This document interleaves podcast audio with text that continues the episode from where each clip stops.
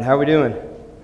Good, good. I, I don't know about you, but I felt like, I felt like, especially there um, after Eric encouraged us, that um, I felt like you guys were trying to outsing them. I, I love that. And I, I, think that really should be kind of the intention every week, shouldn't it? Like they should try to outsing. And yeah, I, lo- I love it. And guys, like when you pull back like that and we get to hear the saints just corporately come together, I mean, that gets me fired up. Yeah, yeah. Wetwood, we've got a program that we can get you into and dry that stuff out. Anyways, um, if you have your Bibles, grab those. We're going to be in Acts chapter 6 this morning, Acts chapter 6. Uh, we are currently in a series which will lead us up uh, to Easter. Um, we're just looking at spiritual habits or spiritual disciplines. Uh, really, all it is is us focusing back on who we are as a church, getting back to um, uh, who we're called to be, what, what we're called to be about, uh, what that means. And so, uh, as it pertains to God's Word, as it pertains to the Trinity, as it pertains to salvation, and, and even as we're kind of doing a little portion here as we talk in depth about, about the church. Uh, last week, what we did is we just pretty much just covered who she is. Uh, we looked at, at who the church is, and we'll talk in just a second uh, more about that. I'm not going to have time to unpack all of that, um, but we'll, we'll, we'll, just briefly touch on it for a second. And so, uh, what I want to do is, as you're turning to Acts 6, I, I want to just kind of tell you a little bit of Scripture and then read a verse. You don't have to turn there, it's in Matthew 16. But you have Jesus, he uh, arrives there at Caesarea Philippi, um, and he asks his disciples this question Who do people say that I am? Who's everybody saying that, that, that I am? And so his, uh, his disciples respond. And what they do is they respond by giving him names of some of the old prophets Elijah, just some of the different uh, old men of the faith, old prophets. And then Jesus does this thing where he's very, very intentional. And this is what I love about Jesus is he's always so intentional. And, and what he does is he looks at his disciples. He's like, but who, who do you say that I am? And Peter, we know Peter from the scriptures. He's very zealous, he's very uh, outspoken, he's a go getter. And Peter steps up and he says, You're the Christ, you're the living Son of God. And so Peter responds in that way. And Jesus commends Peter. He says, Peter, that's exactly right. Great job, man. He said, Flesh and blood hasn't revealed this to you, but, but God Himself, the Holy Spirit, has revealed this to you. This is not just common knowledge, man. You've, you've, you've, you've seen this, and God's given you this.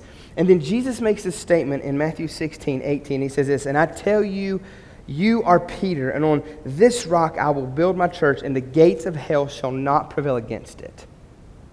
I love that. I, I don't know. And, and, last week we kind of did this thing where we kind of played for a moment and was open and honest. Um, safe place, right? Church should be a safe place.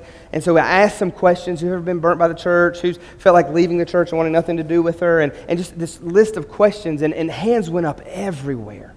And so, what that shows me is that there's a great commonality about uh, in this room of men and women who have felt uh, burnt or hurt or neglected or taken advantage of or, or who knows what by the church. And the thing is, is that whenever you read the scriptures and you look at God's word, especially even here in Matthew 16, as Jesus responds about the church, he says, Man, even the gates of hell shall, come, shall not come against her. Uh, that, that, that the church is near and dear to his heart. And then on top of that, I, I quoted some statistics talking about how uh, uh, the outside world views the church as hypocritical, it views it uh, as out of touch, it views it as too political, it views it as um, all of these different things that are, are, in a negative light. And we talked about that for just a moment. And, and I said, really, the, the problem with the church is the men and women sitting in here, and the guy standing on the stage, and the team that leads us in worship, and the ones that push the sound system and the PowerPoint and all of those. The problem is us in here. Why? Because we're in process. We're growing, we're learning. Some of us are more mature than others. And in that maturing and growing up, there's going to be hurts. There's going to be hangups. There's going to be bumps in the road. There's going to be a number of things that happens. And so what, what I look at whenever I see this, this scripture here is just a, a very weighty, heavy scripture because we're not building the church on Peter. Like there's nothing special about Peter.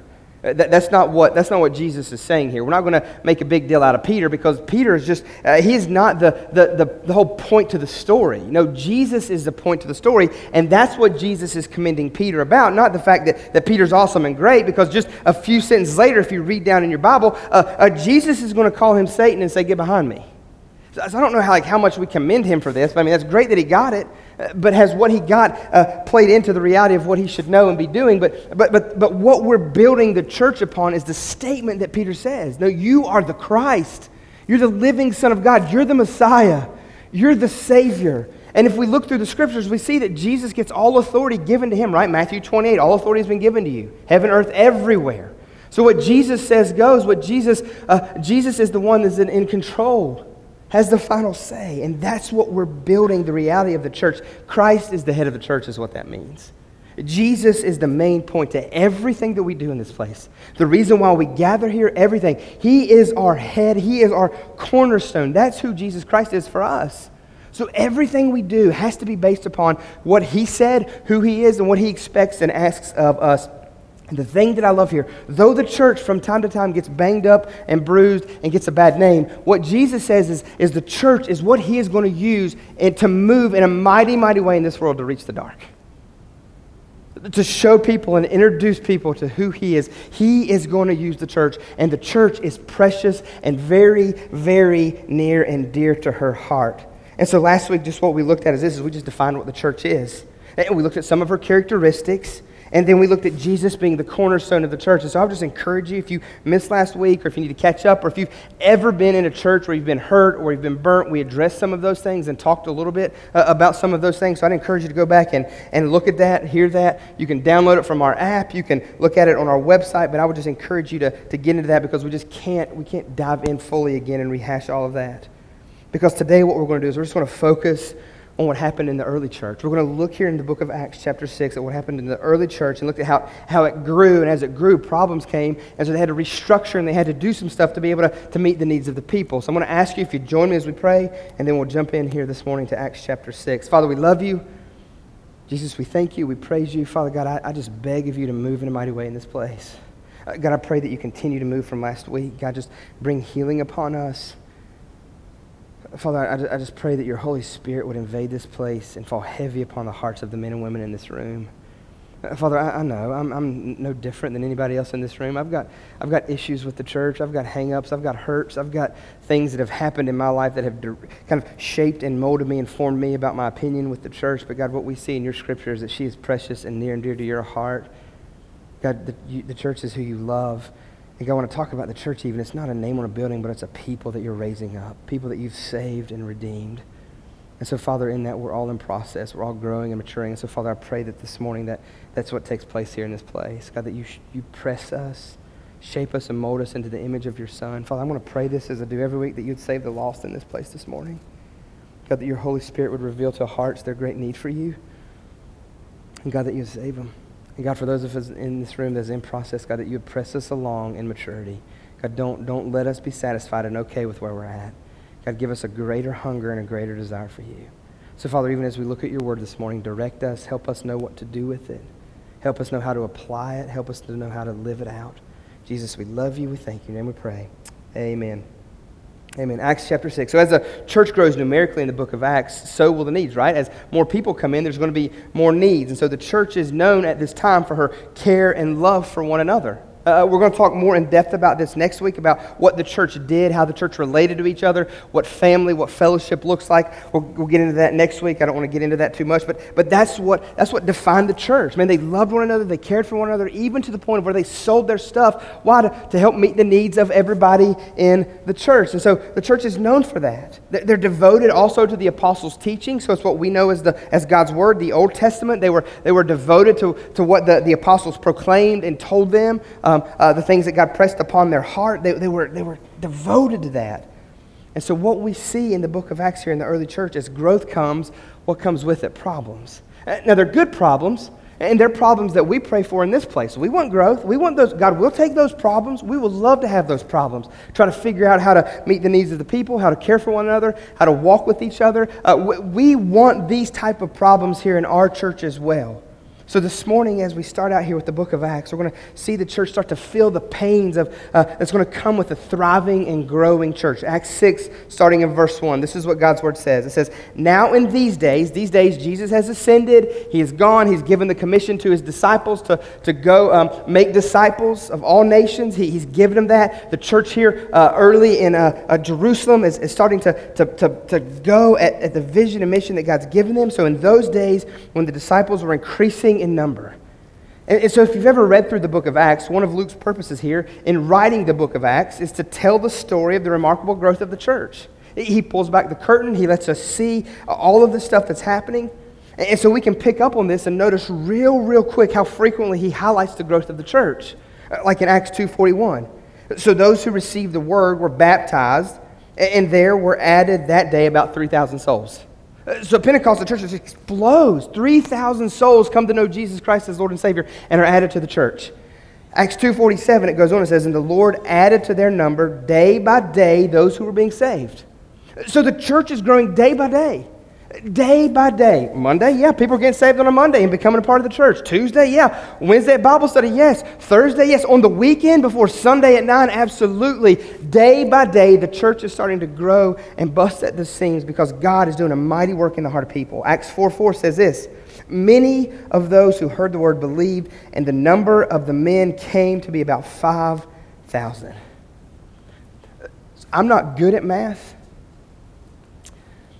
So you've got 3,000 plus 5,000 equals in four chapters, church.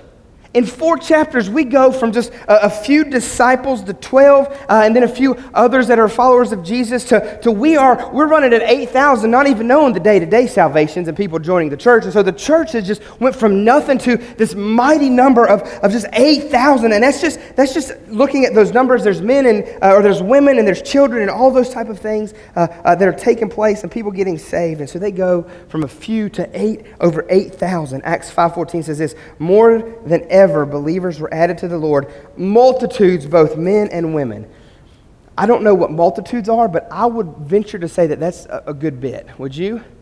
So we go from nothing to this huge number. And I believe Luke tells us these things because uh, they're good for us to know, first of all, but he's pointing to the triumphs of the gospel. Uh, why are people being added to the church? Because the gospel is being proclaimed. People are being told about their great need for Jesus. And what happens? The Holy Spirit works in their heart, as we talked about this a few weeks ago. Uh, he illuminates the reality of their need for Him. And as He does that, God saves them. He gets a hold of their heart. How? By just proclaiming who Jesus is. And, church, that's all we have to do. Just tell people about Jesus. This is what I've learned in my life. We don't even have to be good at it, we don't even have to know all the answers. Just don't make answers up. Just say, I don't know. I'll get back with you. Like, like some of the things that just blows my mind. I can remember one time uh, I was preaching on a Sunday night at this little old church, and, and I thought, man, I'm like, this, this is awful. Not them, me. Me, the presentation of the gospel, me telling uh, the, the, the, scriptures and, and whatever I felt like God had put on my heart. I thought maybe He kind of missed it. Um, and so, uh, because it can never be me, right? it's just the world we live in. So um, I'm the best preacher I know. And so, um, so as I'm just pouring out my heart and just kind of sharing, I'm like, gosh, will this ever get over? It's over. And I'm like, all right, let's, band come on up. And they come up and they sing a song. And there's this little girl that comes down, about middle school age. And she comes down and she gives her heart to Christ. And I'm like, are you sure? I, mean, I didn't have this conversation with her. I'm just kind of adding right now. But, but, but I was like, are, like, are you serious? And in that moment, God, God let me know real quick. He's like, I, I don't know how big and bad you think you are, how great you think you are at this thing. But you just need to know something. It's all about me, and I'm the one that accomplishes and does. Not some little measly guy standing on a stage telling people about me. No, no, no. It's, it's the work of the Holy Spirit that draws lost man to them. And in what I thought to be a very bad presentation of the gospel, a little girl comes to know Jesus Christ as a result. Why? Because Jesus was proclaimed. And so, church, I tell you that story to encourage you. That's all you have to do. I mean, tell them about Jesus. Talk about Jesus. Let them know what Jesus has done in your life. Let him know how he's changed you, how he's shaped you, how he's molded. Just tell him your testimony, who you were before Christ, how you come to know Christ, and what he's done since knowing him. I mean, that's all you have to do. Because hear me, not one of us in this room has the power to save somebody. Not one of us. That's the work of the Holy Spirit. And hear me, we have been commissioned to tell, to share, to let people know. And that's what the early church is doing, pointing to the triumphs of the gospel. And so that needs to be us. That needs to be a picture of us. So what I'm praying for this year is this, is that God would use us to reach 20 people. That, that's it, to reach 20 people. I'm praying more than that, but, but the, the starting point that God would use us in such a way, the men and women in this place, the guy that stands on the stage, the band that leads, the people that serve in this building, that God would use us in gospel conversations, in gospel ways to share who Jesus Christ is. And as a result of that, God saves 20 people. That's what I'm praying, that He would use, and I'm not talking about in a service, I'm talking about out there, that we would go and that we would take this message of good news of the gospel to the, to the communities and we would let the people that we work with know about Jesus, we would let our neighbors know about Jesus, and that we would open our mouth and we would share. And I'm begging God to help us see 20 people saved as a result of the men and women that serve and sit in this place week in and week out. And so we need to be doing that. And so, one of the things that Luke's going to show us today here in the book of Acts is, is how to work through the pains of growth, how to, how to see that and assess that and what to do with it. And they do it with restructuring some leadership and responsibilities. Let's, let's continue. Let's, let's look at what happened. So, the church has grown exponentially here. And he says, A complaint by the Hellenists arose against the Hebrews because their widows were being neglected in the daily distribution. And so, there was a group of people here being, being overlooked a group of people here that felt like they were being slighted. And so, uh, in, in, all reality, when you look at this scripture, the Hellenists in the scriptures would be people that would be viewed as second class. Uh, they would be viewed as not as important. They'd be considered a minority in the church, which maybe could explain the, why they were overlooked, which again is still not acceptable. That's not acceptable for the church that loves one another, that cares for one another, to overlook people, to have nothing to do with certain people.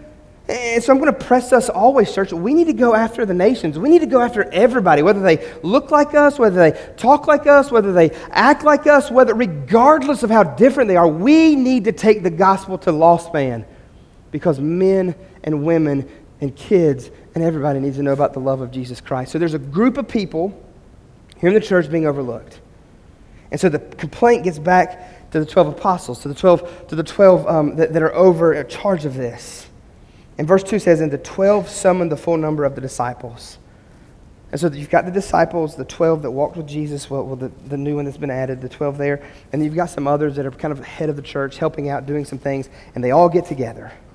And they're going to try to figure things out. And this is what they said it's not right that we should give up preaching the word of God to serve tables. Now, it's not that serving is a bad thing.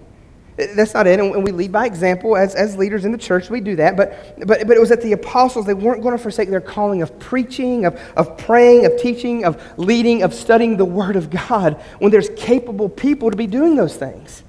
Uh, they weren't going to be drawn away from what God had gifted them and what God had pressed upon their heart to be doing and to be about. And so uh, they say, we're just not going to give that up. And so it's not that the apostles will not let anything, however pressing, distract them from those duties. It's just they needed to be about what God had called them to. They needed to be about uh, uh, the word and prayer and being, whenever the people to be able to serve and take care of each other. And so, what do the apostles do? I'm happy you asked. Look at verse 3. Therefore, brothers, he's referring to the disciples there, pick out from among you seven men of good repute. It's just men of good reputation. Uh, that's what I want you to do. Pick out seven men. He goes on and says this, and he describes them in, in fuller depth. He says, full of the Spirit and wisdom who we will appoint to this duty.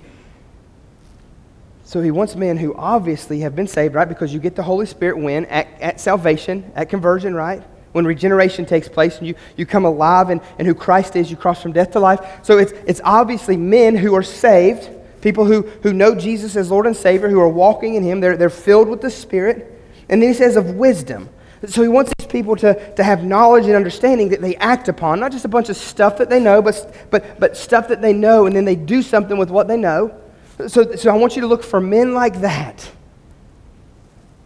That are full of the Spirit and wisdom, have wisdom, who will be appointed to this duty. And so what that's just teaching us, what that's showing us is this, is that these men are going to be yielded to God's control in every area of their life. They're going to be focused on serving the Lord, walking with the Lord. These men are here what we would call deacons. If you look at the scripture and you look at what a deacon is, this is a picture of one who would serve as a deacon. And, and I just want to I just want to caution you for a moment because deacon is not a bad word in the church. Deacon is not an ungodly word. Deacon is not a bad thing. The problem is, is that the church in America has elevated the role or the position of deacon to something that it's never intended to be, something that's not biblical. That's the problem is that we as a church have allowed for too long uh, uh, this position to be defined and, and uh, this role to be something that, that God never intended for it to be. And so, what we see here is these men acting as deacons, being appointed as deacons in this scripture. And so, what we know, though, to be true is that whenever power and position is given to someone, that can go to somebody's head. But what we see here, if someone's full of the Spirit and they have wisdom, that should never be the case. This should be a position of humility. This should be a position of calling. this should be a position of, man, I, I can't wait to serve. These, these people here are the people that say, what can I do to help? What can I do to lead? What can I do to help take responsibility off? What can I do to allow the ones that are, that are in another position to be able to, to do what they need to do to accomplish what God has called them to do? And, and so, what we see in the scriptures are positions of deacons and elders, or pastors, overseers. And, and are, the two are the ongoing church offices that are taught in the New Testament. I mean, so this is just right from the scriptures. And we're going to look at that here in just a few moments. Uh, right from the Word of God, this is how the early church was set up and organized. You've got deacons and you've got elders. And so, what is a deacon? What does that mean? And so, the word deacon comes from the Greek word diakonos, and it usually has this general meaning of servant. A deacon is just a servant. A deacon is, is someone who has the heart of service. They want to serve and they want to do and they want to help out any way possible. And so I want to give you a few examples real fast. You've got Jesus who comes on the scene in Matthew 20, 28. And it says that Jesus came to serve, not be served. Example of, of deacon there, serving. Therefore, he taught that a good leader is one who serves. Luke 22, 26, serving again. Acts 19, 22, Timothy and, and, and um, are described as those who serve Paul deacon like uh, uh, actions there. And so the basic meaning of diakonon, it's just practical, it's active, it's helping with the respect to the basic necessities of life. How can I help? How can I serve? What can I do? And so deacons were distinguished from elders in that they were not the governing body of the church, nor were they in charge with the duty of authoritative teaching. They weren't the governing body of the church. But what's happened in the church in America is that we've put deacons or we've uh, uh, ordained deacons, and what they do is that they feel like, that, okay, well, now we just need to run the church. Let's run the church and get this place in tip top shape, and let's whip this pastor and these people and all this stuff into shape, and let's do what we need to do. And that's not the picture in the scriptures. That's not the heart behind that position at all. It's one of a servant. One of a servant. So, so what's their responsibilities? And so the deacon's responsibilities appears that this office exists to assist the leadership of the church by uh, relieving the elders of distractions and pressures that would divert them from the ministry of the word, prayer, general uh, visionary type stuff, overseeing of the church, shepherding of the people, that they're there to relieve pressure. Much of what we see in the book of Acts, chapter 6 here. And there's this need that has arose, man, I need to be about the word. I need to be about praying for our people. I need to be about shepherding. I need to be about those type of things. And what happens is, is when that takes me away or when that takes these uh, disciples away from that, what they're commissioned to do for the early church, she'll get shaky. I mean, we already know if you read through the book of Acts and you read through the New Testament, but there are all kinds of false doctrines. There's all kinds of false pretenses. There's, there's as what the scriptures would call uh, wolves in sheep's clothing that's going to try to slip in and going to try to uh, give false doctrine, false theology, try to, try to uh, make it a works based salvation type thing. And what I've learned is that today's day is absolutely no different.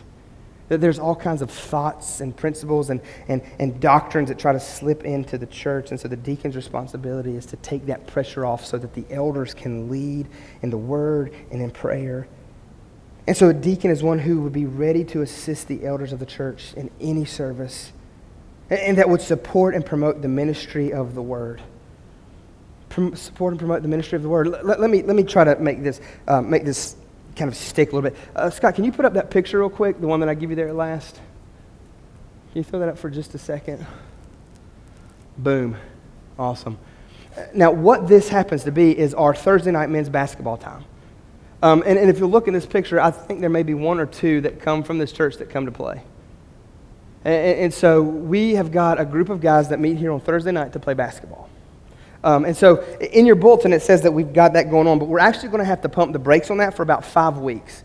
Uh, because Randy, who's over this, is going to have to be out of town for work, some different things coming up, stuff like that. He's going to be out of the country a little bit, some different things going on. And so, what we're going to have to do is for five weeks, we're going to have to push pause on this. And, and I don't know if you noticed right here, but look at these guys. I mean, they're locked into the gentleman sharing the word. And this, this is another guy goes to another church, and we just asked him if he'd do the devotion that night. I mean, they've been playing basketball, so they're sweaty and nasty for an hour and a half here. And so then what they do is they, they, they call time out and they gather up and they gather around the guy, and he's going to open up his Bible and he's going to proclaim the Word of God. And, and so as he does that, what we've seen happen here is, is, that, is that all of these guys, everybody stays for this. But what we've noticed is that there's a couple guys after this moment, then they leave. You got your run on, dude. You can go, right? You would think that would be the mentality and the thought, but no. What do they do? Out of respect? I don't know. Maybe out of a hunger for God's word? I don't know. Maybe out of a time to see what God has to say and what He wants to do. They stay and they hear the word of God proclaimed. And then a few of them will say, All right, man, we got to go for the night. See you later. Get in their cars and go home. But what's going to happen for the next five weeks is we're not going to be able to do that. And we're not 100% certain yet. Some of them say they go to church, some of them probably don't. I, I, we're, we're trying to infiltrate and get to know and build a relationship. Why? So we can really find out, see where these guys are. But what I do know is, because I've been there a few times, is that these guys are locked in when the Word of God is proclaimed. They are respectful, they sit upright, they listen, they interact, they answer questions. And so what's going to happen, though, is for five weeks they're not going to get that. Eh, so what I'm trying to paint a picture of is simply this, is what do we need? We need a deacon. We need somebody to step up and say, you know what, I, I got you. The next five weeks, I can be at that gym. And this isn't a guilt tripping. I'm not trying to do that right now. I'm just simply saying that I believe that this is a vital ministry opportunity that we have. Because we've got anywhere from 13 to 25 guys that don't go to our church that show up here once a week. Show up here once a week to run up and down a court, and then they get to hear the Word of God with the hopes of that back door being a way to get people into the front. It gives us an opportunity to be able to meet a need in this community, to get to know people, and so what I'm saying is this, is what would be great is if we had a deacon that would step up and say, hey, you know what, five, I can do that for five weeks. You don't even have to play. You don't even have to be good. All we need is just a, a, willing, warm body to sit in a seat to make sure guys don't kill each other. And then we've got, it. we've got another pastor from another church that comes. He can do the devotion.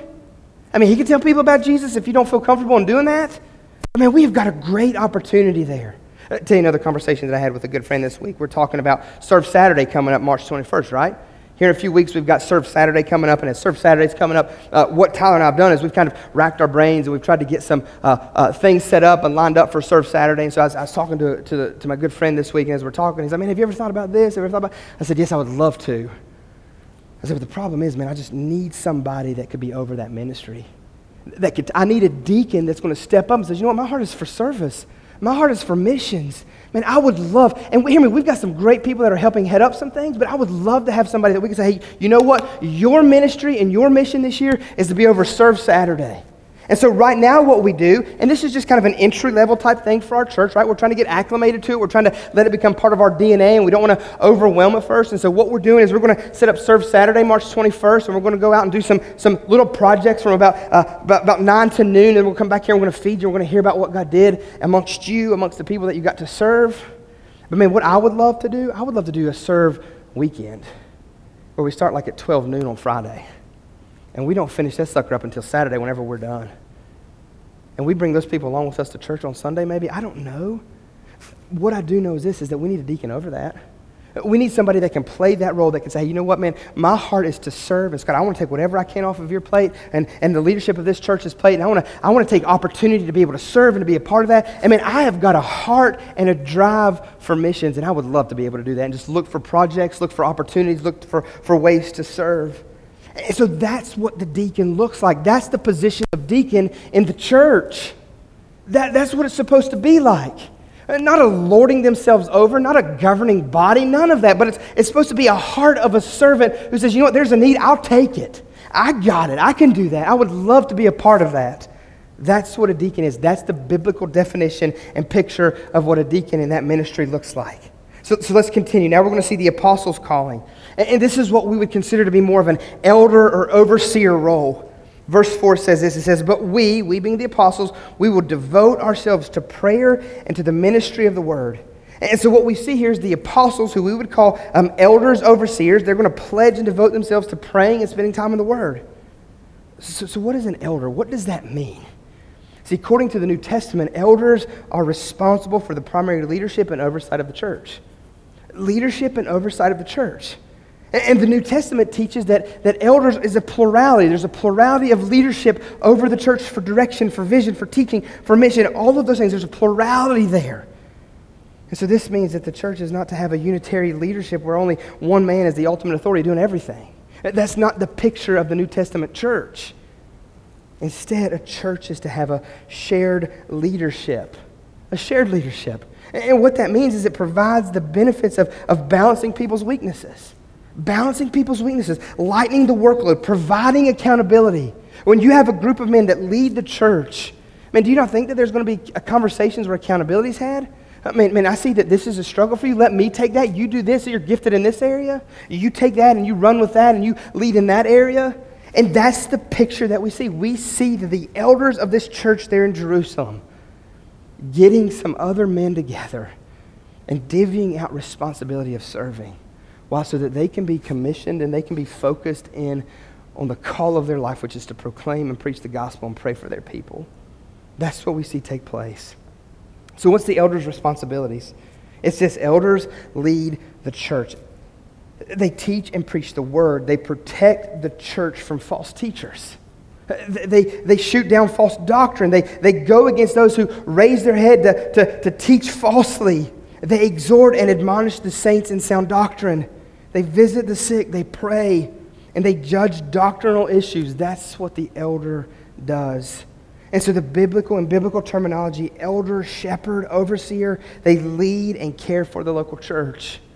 That's what an elder does. That's what we see being played out and lived out here. That's the, that's the, the, the verbiage that we see in the New Testament. As Paul writes letters to Timothy, as Titus, as those type of things take place and happen, that's the verbiage and the setup for the New Testament church. Uh, John Piper gives a comment. He gives a quote, and this is what he says. This is just a summary from John Piper on, on the biblical use of, of the terms elder, pastor, overseer. This, this is what he says. He says, The New Testament only refers to the office of pastor one time. Is a functional it's a functional description of the role of elders stressing the care and feeding of the church as God's flock. Just as bishop overseer is the functional description of the role of elders stressing the governing or oversight of the church we may conclude, so this is what he says, this is the conclusion. We may conclude, therefore, that pastor and elder and overseer refer to the New Test in the New Testament to the same office. The office stands alongside the deacons, Philippians 1 1 and 1 Timothy 3 1 through 3, in such a way as to show that the two abiding offices instituted by the New Testament are elder and deacon. That's the picture of the New, New Testament church. That's what we see in the scriptures. That's what's pointed out. That's, that's the way that God has set up His church to function and be and do. Why? So that people can be taken care of. Why? So that people with certain giftings and certain callings can exercise and, and, and do those type of things without being bogged down with things that, that, that just wear them out and, and drag them down. God wants His church to be set up in a way that she's going to flourish, that people are going to be taken care of, that, that we don't have weeks where, where ministry opportunities kind of slip through the cracks where we have opportunities to go out and make a huge impact in our world, in our community, all the while taking care of one another inside the building. So I'm going to ask you real fast. Turn over to 1 Timothy 3. We'll be back to Acts 6 in just a moment. 1 Timothy 3. And this is just a letter that Paul writes to young Timothy to encourage him as he leads the church. And this is, this is what Paul instructs Timothy. And this is what he says. I'm just going to read through this quick. There'll be another day down the road whenever we come back and we revisit some of this stuff and look at this stuff. But I just I want to just do an overview of, of the way that the church should be set up or the way that the church here in the New Testament is set up. And so 1 Timothy 3, starting in verse 1, he says, This saying is trustworthy. If anyone aspires to the office of overseer, he uh, desires a noble task. Overseer elder is the picture in the scriptures here, as I've just described you, as I've just told you. And so, what Paul tells Timothy is if, if anyone has that heart, if you see that in anyone and they have a desire to, to lead uh, the local body in such a way of, of, of spiritual guidance, spiritual directioning, if you see that, I mean, that's a noble task. I mean, that's a great thing to see in someone. He says, therefore, in verse 2, an overseer must be above reproach. It must be above reproach. Uh, what that simply means is simply this is if somebody comes to you and says, Hey, do you know what so and so's doing? You can always respond with, Yeah, actually, I do. Because he shares that with me, because there's accountability. Because in him is our, our, our leading, uh, uh, leading role in the church, we know that. There's accountability, there's conversations, there's type of things. But, but I don't know what you have, but what would you like to share? And that can be debunked quickly because you know you know that doesn't match up to the nature and character. He's above reproach. There's, there, there's never a time when somebody can come and say, hey, but do you know what they're doing? And what I try to share with you and model for you is that that's the way that I try to live my life. And the reality is, every person in this room should try to strive to live their way that life. That there should never be a part of you that's a secret. That there should never be that moment when someone says, hey, guess what I saw? And you have to freak out. Crud, were they on my computer? Did they see my phone? Did they, uh, did they get into that closet that I leave locked all the time?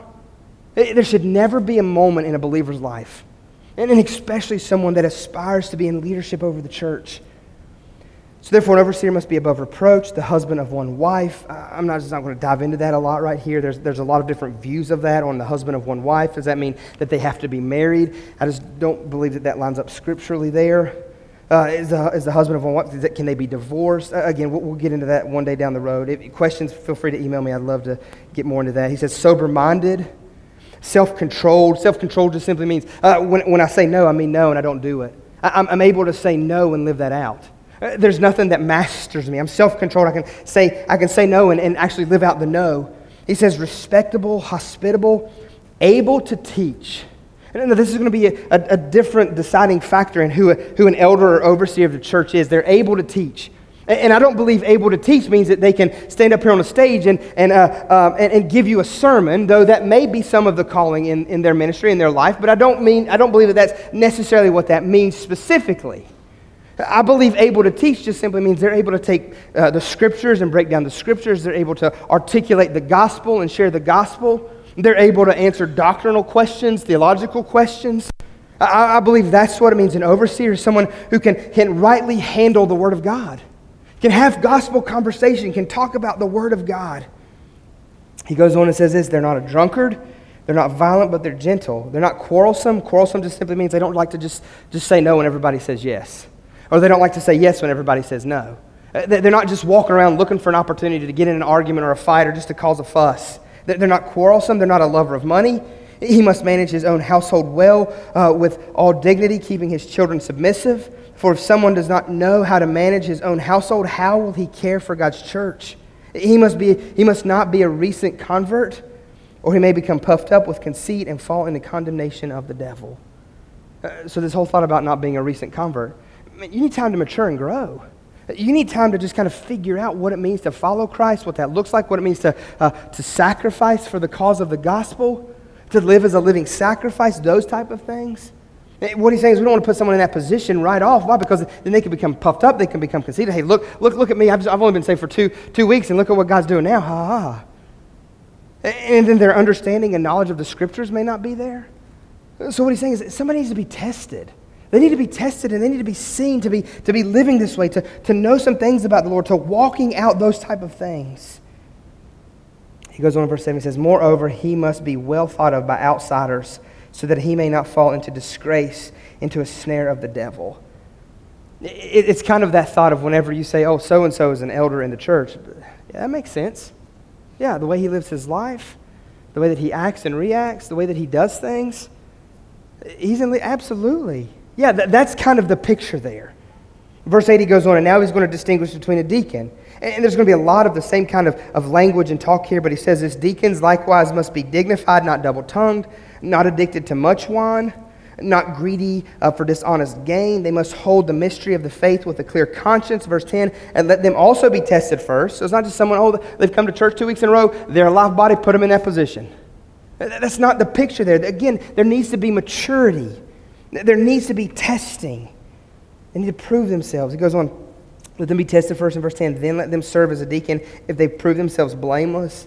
Their wives likewise must be dignified, not slanderers, but sober minded, faithful in all things. Let deacons each be uh, the husband of one wife, managing their children and their household well. For those who serve well as deacons gain a good understanding for themselves and also great confidence in the faith that is in Christ Jesus. And so, what I want to do for a moment is I just want us to feel the weight and the reality of those scriptures. Because apart from Jesus Christ and the working of the Holy Spirit in our life, and there's not a person, there, there is not a person when you read that list says, yep, yep, them, check, check, check, check, check. No struggles, no, no, no. There's, there's not one person. But I think the heartbeat behind all of this is that of humility and that of, of growing, that of maturing, that of desiring all the more of Jesus and his ways. There's a heart of compassion and the heart of recognition and realization that, man, I've got a long way to go and God is working. But if there's any way that I can serve, any way that I can be a part of, I want to lead however possible with humility and care. And I want to die to self. and I want to lead like Jesus. This is a picture of how Jesus leads. All of those things right there. And so it's a very serious role. It's a very serious thing in the church, leadership in the church. I, am I'm thinking, I think it's over in, in Peter, Peter James, where uh, it says, Not many of you will presume to be teachers, my brother, because of those of you who are teachers, you'll be judged more harshly, more stricter, is the picture there. I think the same thing goes here. God's going to hold those of us that lead in the local church to a higher standard. Uh, there's an expectation. Why? Because we have influence over people. We have influence over people. Uh, like, like, do you, like, do you realize that? People look to us, oh, you're a leader in the church? And what that will do is that will either push people closer to Christ or further away from Christ. You live your life that way, you do that, oh, then that gives everybody else the freedom and right to do it. All the while, hear me, church, we're not the standard. Jesus is the standard. Only, I'm going to echo what Paul says only follow me and do what I do as I do what Christ does. That don't do me enough and care for me enough to let me know. Hey, Scott, maybe there's this blind spot in your life and you need to, you need to just see this, you just need to hear this for a moment. Take me to the scriptures, show me, teach me, help me. Because what I know is this is that I've not arrived. And neither has anybody in this room because you're still here. You arrive when you're in the presence of God. That's when everything becomes known. That's when completeness is had, is in the presence of Almighty God for all eternity. And so we're going to talk a lot more about that in depth next week. So the band's going to come back up, and I'm going to close back out with Acts chapter 6, verse 5. And, and look at how this concludes in Acts chapter 6, verse 5. And, and what they said pleased the whole gathering. That's it they get together, they formulate a plan. What do they do? They put some people, uh, some of them in as deacons, some of them continue in that role of elder. And they agree that this is a change that needs to happen. This is the way that, that it needs to be handled, and, and, and this is what we should be doing. And then what do they do? They take it to the congregation and tell them. And what does that do? It pleases everybody. Why? Because needs are met, people are taken care of.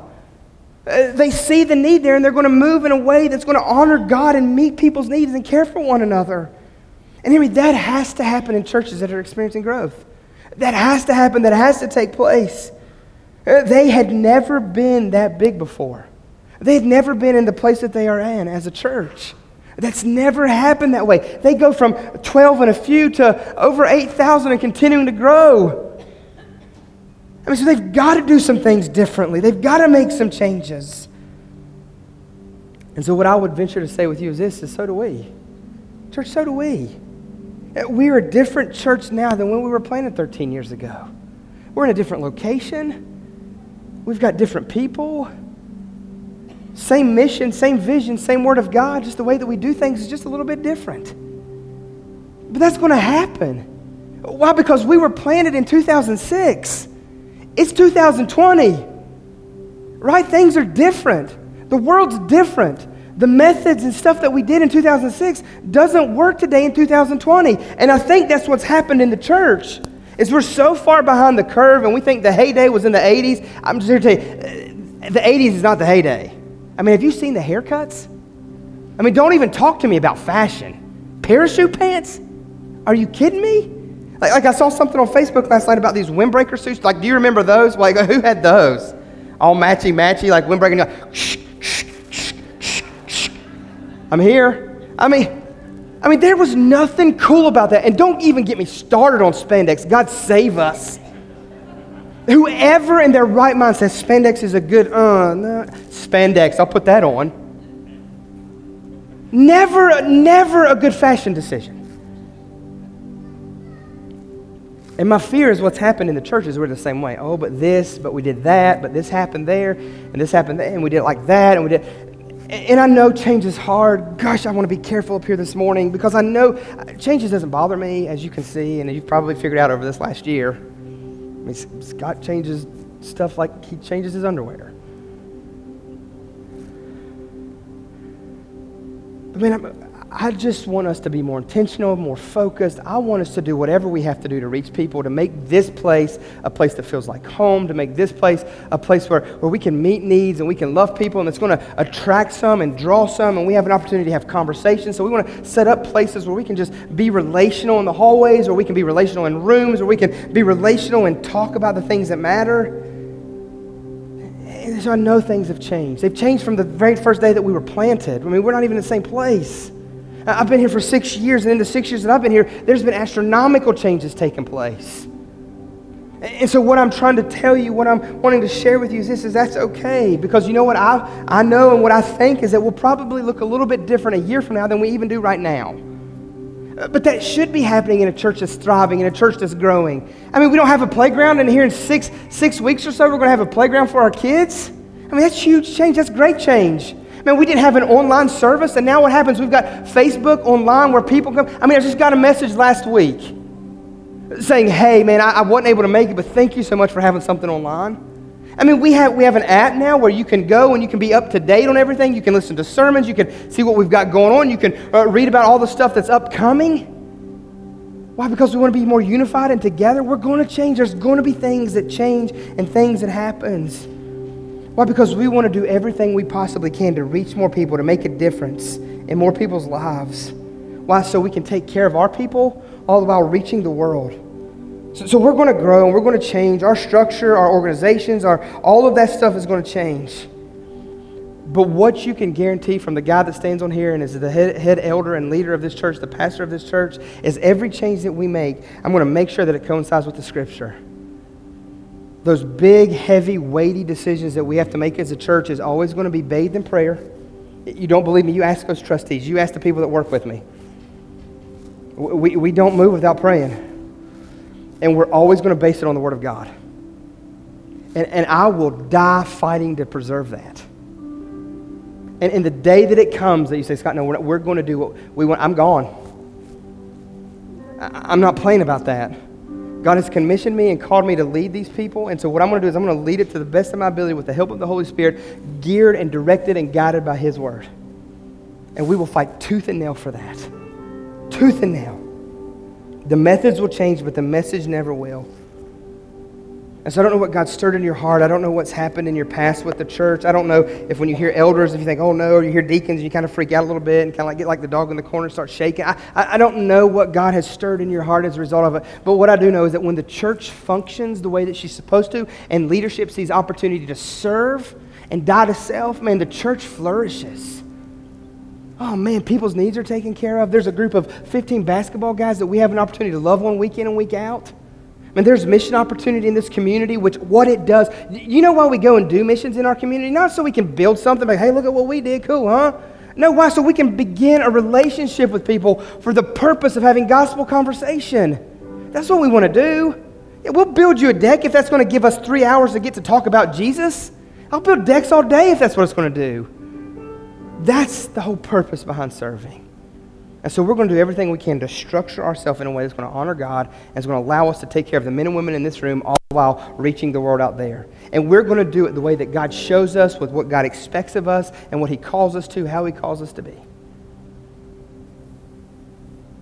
So I don't know what God stirred in your heart, but, but hear me. I know this. The church has issues, absolutely. We do too. Every, there's not a perfect one out there. But we're going to do everything we can to fight to fight for and be the church that God has commissioned and called us to be. And we're going to model it after the Word of God every step of the way. Kicking, screaming, fighting, we don't care. We're going to do that, and that's who we are. Because as we'll see next week, when a church does that, man, God can bless and do and work. And we can get a daggum playground almost donated by the men and women that sit in this place week in and week out. I mean, that's crazy.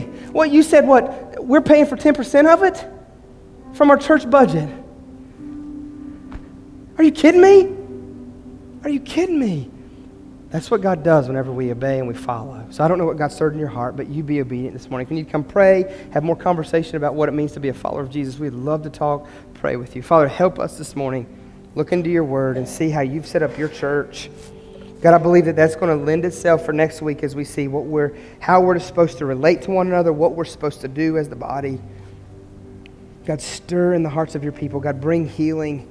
God, I know for too long the church has done it the wrong way. And Father God, we want to make sure and we want to ask those difficult questions. God, are we doing and being, where are we being overlooked? Where are the issues this morning? God, we're always going to do that. Father, move in a mighty way in this place. It's all for your name and for your glory. In your name we pray. Amen. The band's going to lead us. You guys stand. If you want to come